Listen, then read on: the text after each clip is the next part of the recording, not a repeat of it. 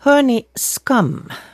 Det är ett ord som förekommer ganska mycket förutom nu den här tv-serien som då alla har följt med, så är det ett begrepp som används också i, då vi försöker förstå livet. Det har ganska mycket funnits i till exempel självhjälpslitteratur, det här med hur man ska bli fri från skammen.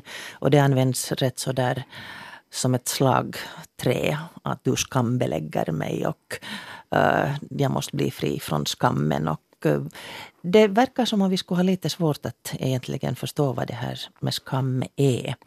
Och Fredrik Westerlund, du har då du har doktorerat på Heidegger och nazism och ideologier men nu har du då i flera år forskat kring skam.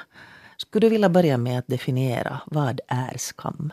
No, från Heidegger till skam, det är ju, det är en bra väg. Uh, tja, alltså det är ju svårt att, att definiera det på något väldigt enkelt sätt och, och, och delvis för att det ju finns en massa fenomen som, eller känslor som är besläktade med varandra. Det, det finns skam, det finns förlägenhet, blygsel, förnedring och sen då deras, det som brukar betraktas som deras positiva eller, mer, eller kanske mindre positiva motsatser, stolthet, hybris, narcissism, självförtroende. Jag tror alla de här olika känslorna eh, är relaterade och har med lite samma saker att göra. Och så finns det då det som man kan kalla kanske en mera utpräglad skamkänsla, att man verkligen känner sig själv sådär fundamentalt skamlig och oduglig och ogillbar i någon mening i andras ögon.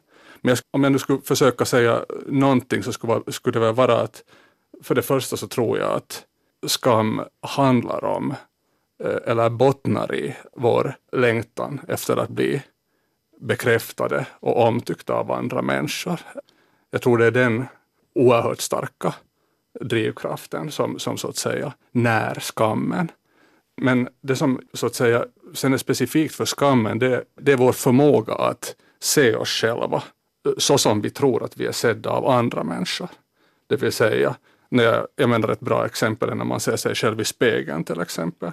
Nå, vad är det vi ser? Varför är den bilden så laddad med känslor? Varför ser jag inte bara min kropp på någon slags eh, helt neutralt sätt. Nå, jag skulle säga att det beror på att vi har eh, så att säga de andras blick på vår axel. Vad vi ser i spegeln är, är den liksom bild som alla andra ser av oss. Vilket gör att, att den är emotionellt väldigt laddad. Vad ser jag där? Är det en framgångsrik, fantastisk, intelligent, sexig person eller är det en loser, en, en, en idiot, en ful, eh, äcklig människa? Eh, jag menar, alla känner till den här så att säga svängningarna när man ser sig själv i spegeln.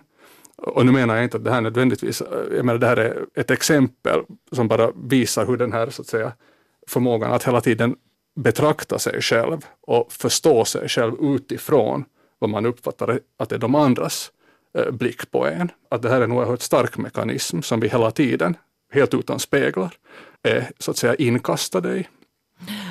Axel Aminoff, psykolog, psykoterapeut. Föds vi med det här? Eller kommer det någonstans ifrån? Mm, vi föds inte med skammen, att, men att vi, vi har den från mycket tidigt skede. Det, det här det... tänker jag just att, att liksom se sig själv, att börja vänja sig och liksom lära sig att se sig själv med den andras blick så att säga. No, vår, det, jag skulle säga att, att skam är av de mest eh, första känslor vi upplever. När den lilla bebisen som föds så den föds direkt i relation till mamman. Det är direkt mamman och bebisen. Den, den föds inte i ett vakuum utan den föds i en relation. Och bebisen, av den första den gör det, den försöker få ögonkontakt med mamman. Så, så, så får den en blick som, som, som ser den. Men när bebisen inte ser mamman. Ma mammas blick möter inte, så då känner bebisen sig dålig. Och, och, och, ett litet barn, har, en nyfödd, har inte den kapacitet till att, att, att konstatera ah, att mamma har det, vattnet kokar över där eller någonting. Utan att den tänker direkt att det beror på att jag är dålig. Att det är någonting som vi alla har och, och, och genom livet. No, sen är det det att, att, att skam är en mycket obehaglig känsla. Vi, som Fredrik sa, så vi, vi, det, det, kan betyda att vi är liksom dåliga, genomruttnade.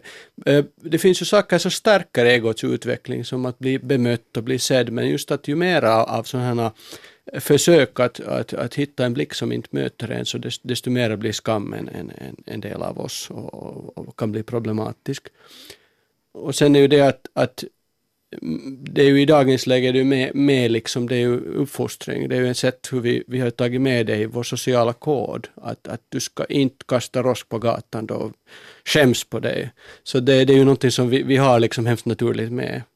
Och sen kan ju också bli att, att skam kan bli länkat med sadism. Att det kan också vara så att vi så att säga hänger ut någon syndabock ut. Eh, och det där, jag kommer ihåg till exempel när Ilka Kanerva åkte fast för att ha textat med den här blondinen. Så då, då var det ju, no, han hade betett sig osakligt men det var nog mycket sån här sadis, skamsadism att man stygga Ilka Kanerva, du, du har gjort skamligt skäms. Och så skrev man i alla tidningar att det så att så här, så att i princip så eh, ser jag på, tror jag, ganska lika som Fredrik på den här, att det, det är någonting som, eh, ja, Mm. Carolina Wigna, vi pratades vid igår, eller textades vid. Och då frågade du att eh, är verbet för skam att skämmas? Hur, hur upplever du det här att skämmas? No, personligen tycker jag inte att det är någonting konstruktivt i den, där, i den här känslan. Om man tänker att det är ju, så som Fredrik sa, det, motsatsen till att känna sig stolt eller uppleva en viss personlig framgång. Eh, jag har också läst ditt arbete om shame and morality. Du skriver i något skede där att du, när du upplever, eh, om jag förstod det rätt, om du upplever eh, skam så missar du en möjlighet att möta kärleken. Var det så du, du menade? Jo. Så inte är det någonting som, som jag tycker är bra i, i alla fall. Du, men det som är intressant är att du måste ha en publik för att uppleva det. Eh, att knappast kan jag gå under jorden eh, när, det, när det inte finns någon som tittar på mig. Det kan till och med vara spännande att jag gör någonting som jag, så bara jag gillar, men andra inte gillar. Men medan eh, jag vet att andra tittar på och upplever att det här är kanske just så som du Axel sa, inte bra fy på dig, att då, då måste jag skämmas för det. Eh, och sen, jag tycker om språk. Det finns, kanske det finns också på svenska, på tyska i alla fall, finns det begreppet att eh, sich fremdschämen, att du skäms för andra. Det, det tycker jag är intressant. Vara roligt att diskutera det ja, här Vad säger också. du Fredrik om det här? Då jag läste också så jag uppfattade att, att du inte alls anser att det alltid behövs den fysiska andra. Nej, det tror jag inte. Eller det tänker jag att det är ganska uh, klart att vi kan skämmas också när ingen är närvarande. Jag menar precis som med spegelbilden. Eh, eller de andra är närvarande, det är bara det att de inte är konkret närvarande. Att det är ju det här som uh, Freud kallar för överjaget, det vill säga att med det menar han att vi alltid har internaliserat en viss föreställning av eh, hur andra människor ser på oss, som vi alltid bär med oss. Så när vi går omkring, också i vår ensamhet, så har vi en viss känsla för hur vi är sedda, hur vi ter oss, också om vi är helt ensamma. Men sen tror jag ju att det, eller jag försöker själv skilja mellan olika typer av skam. Jag tänker mig att det å ena sidan finns en, en, en, en skam som är relativt oberoende av om andra ser oss. Jag menar, jag kan till exempel göra något, låt oss säga moraliskt korrupt. Jag kan visa mig djupt feg där jag alltid har inbillat mig att jag kanske borde vara modig eller är modig i situationer som den här. Sen är jag inte det. Sen går jag hem, känner att jag inte mer kan se mig i spegeln som det heter. Och, och där kan jag uppleva att hela min person i någon bemärkelse krackelerar på grund av den här erfarenheten. Men sen finns det ju en skam som är mera beroende av att andra på riktigt ser oss. Till exempel om jag gör något vulgärt, låt oss säga, offentligt eller gör bort mig, då kan det vara väldigt viktigt för mig att hela tiden tänka att, att har någon sett mig? Vem har sett mig? Inte var väl min någon släkting eller någon chef eller någon bekant eller någon kollega där. Då kan jag vara så att säga helt upptagen av den här frågan att vem har sett mig? Och om ingen har sett mig kan jag kanske tänka att, oh, att vad fint uh, och, och, och, slippa skammen. Då är det så att säga en mindre djup skam, skulle jag säga, en, en, en ytligare skamupplevelse.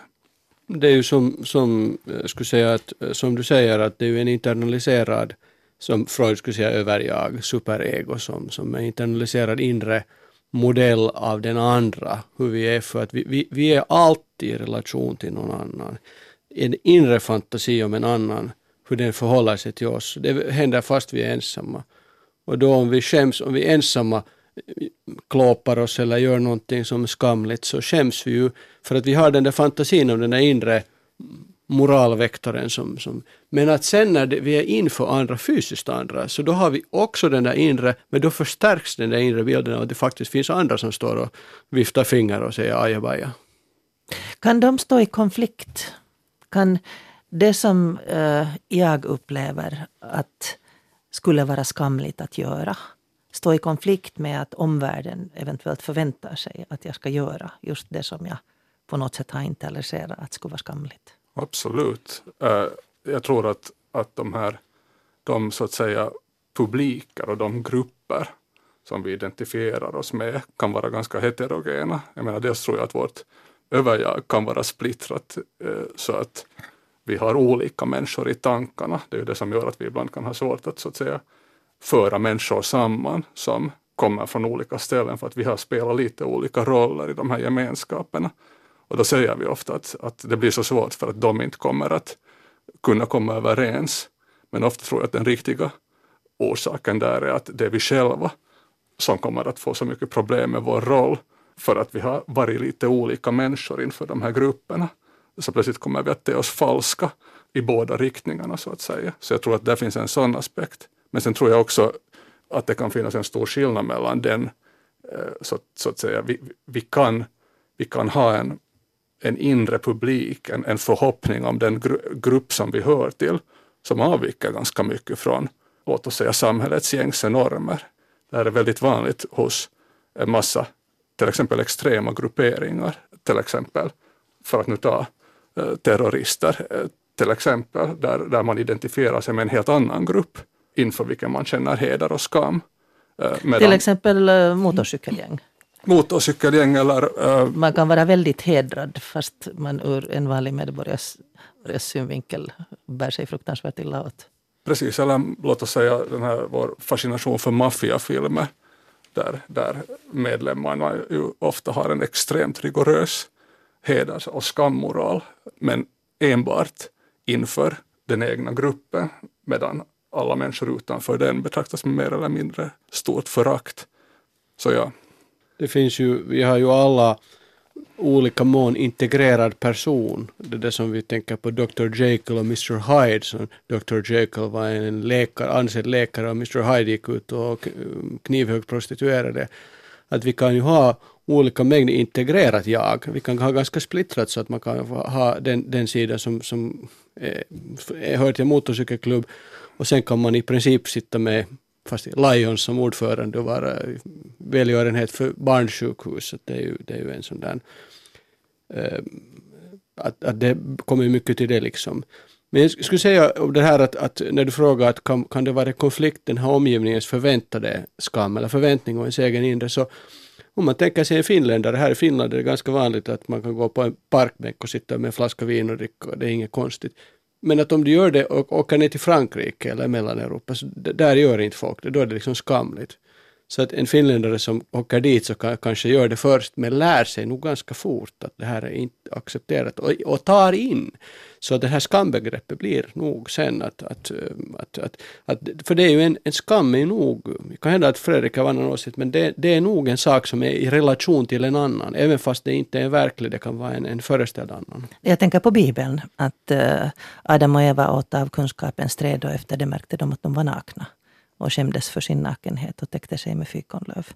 Att på något sätt finns ju den här... Är det skammen som steg ner? No, visst är det ju en slags, vad ska vi säga, urberättelse om, om skam. Men det som är intressant där och som, som ju också en, det är ju att de är nakna. Och det är ju en, jag menar vi kan tala hur mycket som helst om det för, för mm. den är så rik. Men, men, men, för att nu bara ta in en, en till aspekt så kan man säga att, att skam ju i så gott som alla språk på olika sätt är kopplade till, till nakenhet, alltså etymologiskt till nakenhet och till, till könsorgan mm. och, och, och, sånt. Och, och, den kopplingen är ju inte helt godtycklig. Och, jag tror att den här nakenhets skammen, för det, jag menar det är ju inte så att, att man själv när man går i duschen hemma, om man då inte har vissa problem, så är det ju inte så att man nödvändigtvis skäms hemskt mycket över sin nakenhet. Men plötsligt skäms man i en social situation trots att alla människor omkring en också uppfattar nakenhet som helt normalt när de är hemma. Men jag tror att problemet med den här nakenheten helt enkelt är att, att det är ett slags, när man plötsligt exponeras så glider man ut ur, ur, ur sin sociala roll. Det är som om någon skulle riva masken av en. Och plötsligt står man där blottad, hela den så att säga presentation av sig själv som man är så mån om att upprätthålla blir plötsligt så att säga, eh, den försvinner. Plötsligt är du naken. Och det är en, det är en tung erfarenhet och, och så att säga en skräckinjagande erfarenhet. För plötsligt så, så är all den så att säga trygghet och all den alla de förhoppningar om uppskattning och kärlek och makt som du lägger in i din roll, plötsligt är de så att säga borta och du står där exponerad och potentiellt är det att uppleva det lite som en avgrund. Jag skulle säga att det där är lite bredare än skam för att vi, vi, vi var alla nakna idag antagligen i duschen och, och vi skämdes inte. Men, men sen om man är inför andra så det, finns ju den möjligheten att våra kroppar är olika och någon har mer eller mindre av någonting. Och då kommer det avund med och då kommer det sån här jämförelse. Det kan, det kan hända att, att, att någon, någons kropp är så fantastisk så att jag, min, mitt avundskänsla tål inte den och då, då blir jag rosenrasande, jag som är nu exempel här. Att, Men också det, det blir mer komplicerat in. än bara skam om, om man talar om, att, om, om nakenhet och, och, och sånt. Men också det växer vi ju in i, att en ettåring springer, om inte, om inte den har fått veta att det är fel, så springer den gradeligen omkring med snoppen dinglande. Mm, eller, och visar eller, upp den också med stolthet. Ja, att den, liksom den här skammen, den är ju inte medfödd där heller. Nej men att det finns ju nog, det finns ju nog skam, nu kan ju en ettåring, det, det är inte så att, att, att snoppen är skamlig men att nu är, är ju en ettåring vet när den har gjort fel och att någon är arg på den och att det, det är dåligt. Mm. Stygga, stygga du där. Alltså nu, nu vet den ettåring, den har, inte, den har inte ännu tagit in i sig att det är skamligt att visa, visa vissa delar. Någon skulle visa snoppen här i studion så fruktansvärt skamligt. Alltså nakenhet är en sak men så som du sa kroppen överlag och utseendet. Jag kan koppla det till den här diskussionen eh, om, om, om kroppsaktivismen. Att skam eh, gör ingen hälsosam. Att eh, i en situation där du upplever att du inte uppfyller en ideal eller inte ser så ut som andra skulle förvänta sig, så då, då upplever man skam. Mm. Det som du tog fram också Carolina igår då vi pratade var det här begreppen skam och skuld. Hur tycker du att de avviker från varandra? Här har vi hela tiden använt presens. Man är, man skäms. Det, det är någonting, om jag uppfattar det rätt, att skam är någonting som vi är. Vi är skamliga. Men, jag ser men hur är det med skuld mera som en moralisk dimension och sen är det mera kanske de andra som skuldbelägger. Men jag, be jag behöver inte nödvändigtvis uppleva samma sak. Skam är en, en, tidigare känsla än skuld. Skam är ju det att jag, jag, är dålig, jag är felaktig, jag är otillräcklig. Jag är. Jag är, jag är dålig, jag räcker. Och det, det, är en hemskt självcentrerad känsla. Men, men, men skuld är mer komplicerat. Det, det innefattar tanken att man har gjort illa åt någon annan. Och att man känner sig skyldig för att man har gjort illa åt den andra och man vill reparera. Att det är mycket liksom mer avancerad tanke. Skuldkänsla, en ettåring kan inte uppleva skuldkänsla, men den kan uppleva skam nog. Ja, det här är ju väldigt komplicerat allt, alltihopa. Jag menar, jag skulle vara benägen att säga att, att det som vi talar om som skam först kommer i tvåårsåldern, men det här, jag vet inte om vi mm. orkar gå in på det här Men det kommer i varje fall? Jo, jo givetvis, det kommer, det kommer som på mm. posten. Men, och sen när det gäller skam och, skam och skuld, och jag skulle ännu vilja lägga till samvete som ytterligare en lite annan sak jag menar, det här har vi en, jag menar, det här är ju det som mycket av moralfilosofin kretsar kring och ett sätt att tänka det här, jag menar jag håller helt med om den här, det här det att skammen alltid är, är, är inriktad på vem man är. Vilken typs människa är jag? Är jag moraliskt rutten eller är jag på något sätt fin, attraktiv? En människa som andra kommer att gilla. Jag menar, det, det, det, skammen är alltid självfokuserad i den meningen. Och där skulle jag säga att medan skulden ofta handlar om det som man har gjort, gjort. Mm. i någon mening, precis som du var inne på, att jag har gjort det här och då finns det olika sätt att så att säga gottgöra det. Jag har gjort det här och sen kan jag känna en enorm äh, vilja att på något sätt kompensera för det, göra gott. Men skulden har ju också sina perversioner om vi säger det på det viset, det vill säga du kan börja förstå hela ditt moraliska liv som en enda lång räcka transaktioner för att göra dig själv godare. Och, och jag tror att man ofta också, i synnerhet män, om vi nu får uh, tillåta oss en sån generalisering, har en tendens att omvandla skam till skuld, alltså sku, just skam till skuld, där man känner sig, eh, där man som reaktion på en skamkänsla börjar förstå den i termer av skuld. Så att det var inte mig det handlade om, utan genom att göra de här finterna så löser jag problem, jag externaliserar det på sätt och vis. Att man kompenserar det. Precis. Och du, eller du, du Köper det, sig fri. Du, du ger mm. dig själv ett, ett, en, en mekanism för att upplösa det genom att göra de här bra sakerna. Men sen tror jag ju också att vi ibland kan tala om skuld, en, en typ av skuld som jag skulle säga att är skam, det vill säga låt oss ta Augustinus skuld där man går omkring och tänker att jag är en skyldig individ, jag är ond då är det en extremt självfokuserad skuld som inte har just någonting att göra med vad du har gjort. Jag skulle, jag det är lite som kristendomens den här arvssynden, vi har alla ätit av äpple så vi är alla skyldiga. Precis, mm. men där skulle jag säga att den skuldkänslan är en form av skam egentligen. Svåra, svåra begrepp. Ska... Vi ska alldeles strax fundera på att kan, kan det där skam också vara någonting positivt? Jag skulle vilja hävda att, man får inte vara skamlös heller. Men vi tar allvar och håller här emellan. Och från Muntra Sofia så tar vi och dyker ner i dessa djupa frågor om moral, samvete, skam, skuld. Och då vill jag ju som eh, 50-tals uppfostrad uttrycka min allvarliga oro över att tänk om man blir skamlös.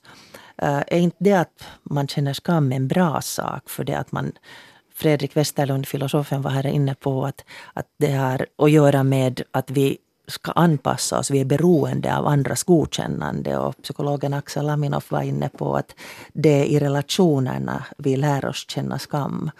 Och, och också Carolina Wigner här talade om det här att då man är bland en publik, man liksom försöker utröna att tittar de på mig med dömande ögon. Är det inte en bra sak det här då att man kan känna skam? Att man vet att man får inte bara se ut som man, man ska ha vett att skämmas, sa gammalt folk.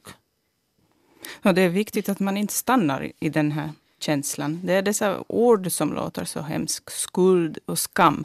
Men om man tänker att man skulle kunna ersätta det där ordet skuld med att till exempel ångra och sen vilja förändra, då tycker jag att det finns hopp. Ja, jag tänker själv att jag har svårt att säga att, jag menar, jag menar igen det är en komplex fråga, är, är skammen bra eller dålig? Och man kan förstås komma på saker och olika sätt på vilka skammen kan tjäna en, en så att säga ha en viss moralisk funktion i samhället. Men jag skulle säga att skammen som känsla och som hållning är moraliskt, vad ska vi säga, problematisk. Alltså i den meningen att, att, att i skammen så är vi koncentrerade på vad vi tror att andra tycker om oss samtidigt som vi är extremt jag-fokuserade, det är oss själva vi bryr oss om, det är vår egen ruttenhet eller godhet som bekymrar oss här. Vilket innebär att vi inte är särskilt öppna för andra människor. Det, är inte, det, det stora problemet om vi har gjort något moraliskt problematiskt är inte att vi ser att vad, som, vad vi har gjort åt den andra människan utan att vi själva har blivit nedsmutsade i någon mening. Det är därför som jag också tänker mig att den här skamlösheten kanske inte är ett så stort, eh, eller det är så att säga inte det som är det stora moraliska problemet. För ofta när vi beskyller människor för skamlöshet så handlar det ju bara om att vi beskyller dem från att ha en annan skamkod än vår egen. Det vill säga, jag har ofta hört när jag sysslar med skamforskning, jag har hört folk, folk säga just att, att men det är så mycket skamlöshet idag, vi borde ha mera skam. Men jag menar nästan alla moraliskt problematiska och politiskt problematiska saker är, är ju otroligt skamdrivna i själva verket. Problemet är ju inte att man har skamlöshet utan problemet är att man har en skamkod som är extremt människofientlig på olika sätt. Jag menar, Konkretisera. Jag menar, det är ju inte jag menar Nazityskland till exempel, för att nu återgå till ett gammalt tema, så är ju ett jag menar, man har ju precis lika mycket, om inte mera skam, än andra samhällen. Problemet är ju bara det att den goda nazisten kan känna skam över att han eller hon känner medlidande till exempel. Jag menar, det var ett vanligt fenomen. Man känner medlidande med offren för nazismen, men då känner man skam över det här för att det visar att man är en svag person, en dålig nazist, man är inte en, man är inte en tillräckligt stark del av den här folkgemenskapen. Så jag menar, det här visar bara hur, vilken enorm potential att tjäna moraliskt korrupta ändamål som finns i skam. Menar du kanske också att det är någonting egoistiskt i det? när man är så självupptagen. Precis, jag menar just att, det, att, att just för att den är egoistisk och att det handlar om en själv och hur andra, andra ser på en så, är det liksom, så kan man i princip vad ska vi säga, växla. Du kan, ta, du kan så att säga gå från den ena skammoralen till den andra utan att egentligen känna någon slags moralisk kärlek eller öppenhet eller samvete gentemot andra personer. Jag, jag skulle säga att, att det där, jag tror inte att det är fysiskt möjligt att vara utan skam. Det är en så tidig känsla att, att om någon är utan skam, skulle vara helt utan den känslan, så då tror jag att den skulle vara mycket gravt traumatiserad och, och, och då talar vi liksom om psykopatologi. Att, att jag tror att det är en mycket sån där, mycket djup känsla och det, det är liksom man kan inte säga att det är en bra eller en dålig känsla lika mycket som man kan säga att det är hunger en bra eller en dålig känsla. Men det har ju den biten som har varit här nämnt också, att det styr ganska mycket. Det är liksom en social kod som det styrs Eh, hur vi kan bete oss. Och det är liksom egentligen den konstruktiva biten, att vi är medvetna om den. Men sen kan den bli problematisk. Det finns en problematisk därför att skamkänslan hör ihop med en superegos utveckling, det vill säga vår inre moral, som är mycket tidig och mycket primitiv i vårt liv. Och den är mycket dömande och mycket grym. Den ska ha ett offer och den ska ha någon som ska bestraffas. Det här är liksom en sån här Eh, ett litet barns tankevärld egentligen. Och, det, därför, och då är ofta det att, att skam blir problematiskt när det blir så att det blir folk som blir syndabockar eller att det blir eh, folk som pekas ut. Och, och då, då liksom får det en, en destruktiv, och det är också sådana termer som sadism och masochism, sadomasochism. Så en masochistisk människa är en sån som bestraffar sig själv för att den vill ha en, en, en syndabock för skammen och då kan en, en en masochist kan, kan, en masochistisk setting kan, kan betyda att, att man gör ganska destruktiva saker åt sig själva just på grund av den här inre, inre skam, skamkänslan eller bilden som man har med sig själv. Då ska vi som föräldrar då sluta upp att säga åt våra barn att nu får du skämmas? Jag, jag tycker att, skamvrån. Jag tycker att skamvrån är kanske inte en bra idé, men jag tycker man nog liksom stygga, stygga där som gjorde så. Men man måste alltid ha en empati och det måste alltid kunna finnas möjlighet till, till liksom reparation. Att du är stygg men att, men att det blir bra sen. Att, att inte, inte liksom ha barnet långa stunder och, och, och skämmas och, och, in, och inte allt för ofta. Att om det allt för ofta visar att barnet är skamsligt så då internaliserar det och då, då, då blir det problem. Ja, jag tror inte heller att, eh, att man kan vara helt utan skam. Att jag menar, varje frisk människa känner den där skammen någon gång. Varje gång när du på något sätt inte möter dessa krav som, som vi har om, omkring oss, eller vad, vad samhället förväntar sig av det. Att, att det kanske inte ser så ut i plånboken som det ska, det ska se ut. Eller om dina relationer är inte så som du hade önskat dig. Eller att du har en sjukdom. Ehm, men om det finns en möjlighet att förändra eller på något sätt gottgöra, som du sa, så ser jag det som en, någonting som är dynamiskt. Att det går att förändra vad, vad går att förändra, eller så kan man också acceptera vissa saker. Fredrik, eh, du talade om att, att skammen är destruktiv för att den låser oss in i oss själva, om mm. jag förstår det rätt. Så vad är motpolen till skam? Vad vinner mm. vi med att bli skamlösa, eller det vill säga inte låta oss styras av skam? Eh, uh, no, jag, först vill jag säga det att fast jag tycker att skammen är problematisk just för att den så att säga vänder oss in i oss själva och också så att säga bygger på ett förhållningssätt där vi ser de andra som vår publik snarare än som riktiga andra personer så håller jag ju helt med er om att, skammen inte är någonting som, som man kan Eh, bli kvitt. Alltså det, alltså, det är ju samma sak som att bli kvitt vår längtan efter att bli socialt gillade och uppskattade och bli kvitt hela förmågan att se oss själva med andras ögon. Och det här är ju ingenting som vi kommer att slippa någonsin. Så skammen är inte, i, i den meningen är skammen något, eh, ett slags urfenomen som vi kan hantera på olika sätt.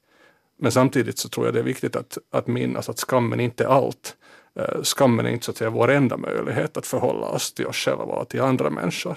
Och där skulle jag, om man vill eh, ta till en motpol så skulle jag väl säga att, att den just ligger i, i, i ett kärleksfullt förhållningssätt, i ett kärleksfullt öppet dialogiskt förhållningssätt till andra människor där man inte koncentrerar sig på hur man nu själv ter sig hur, vilken bild man nu framställer av sig själv, där allt inte handlar om det, utan där man på ett mer öppet sätt sträcker sig mot den andra människan och ser den som person, inte som publik och så att säga vill möte med den andra. Och då kommer man också att se på sig själv på ett helt annat sätt för då kommer den här frågan om hur man själv ter sig att falla bort som lite mer irrelevant. Så där, jag skulle säga att den här dynamiken och spänningen mellan ett skamdrivet förhållningssätt och ett mer kärleksfullt förhållningssätt är, är det som eh, mycket av livets utmaningar handlar om.